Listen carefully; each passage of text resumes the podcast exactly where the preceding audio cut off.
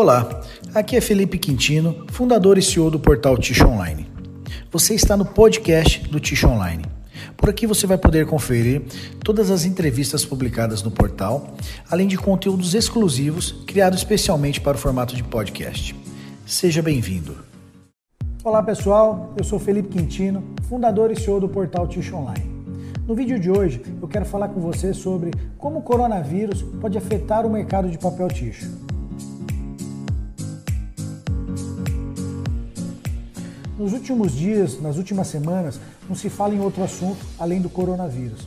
Ele que foi decretado pela Organização Mundial de Saúde como uma emergência global de saúde pública. O coronavírus não, não, não, está só afetando a saúde, a parte de saúde na China, mas também a parte da economia chinesa. Com muitos trabalhadores, muitas pessoas infectadas tendo que ficar de quarentena, então, o, o, com o volume de pessoas, tanto trabalhando quanto o volume de pessoas é, nas grandes cidades, turistas, diminuiu muito. Né? Grandes empresas deram férias coletivas, né? com isso o consumo chinês diminuiu muito. A China é um grande consumidor de celulose, ela é o maior consumidor de celulose do mundo. Né? E com essa economia dela travando, parando, o consumo de celulose dela vai cair. Consequentemente, a celulose é, vai permanecer com seus preços estáveis. Né? A gente vem de um ano de 2019 com a celulose em queda, no final do ano ela deu uma estabilizada e a tendência é que agora, após o ano novo chinês, ela voltasse a subir.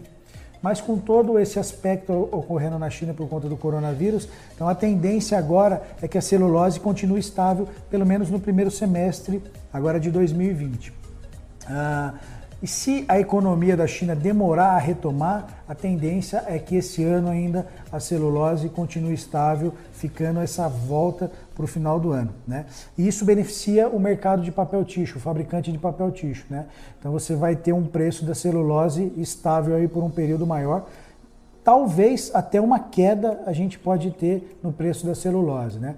Vamos acompanhar as próximas semanas para ver como é que a economia mundial e a economia da China vai se portar com relação a isso. Né?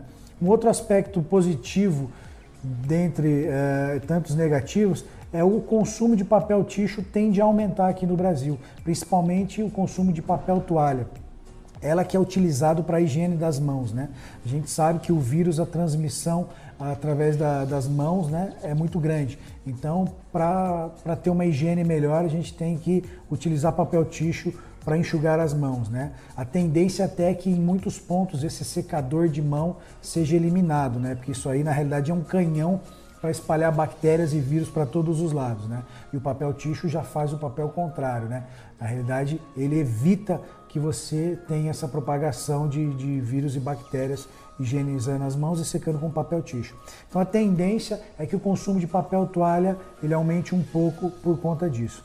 Bom, pessoal, é isso. Uh, vamos esperar as próximas semanas para ver como é que vai, vai se portar a economia mundial, a economia da China, para a gente ter uma melhor noção de como que vai ficar o nosso mercado aqui de papel ticho.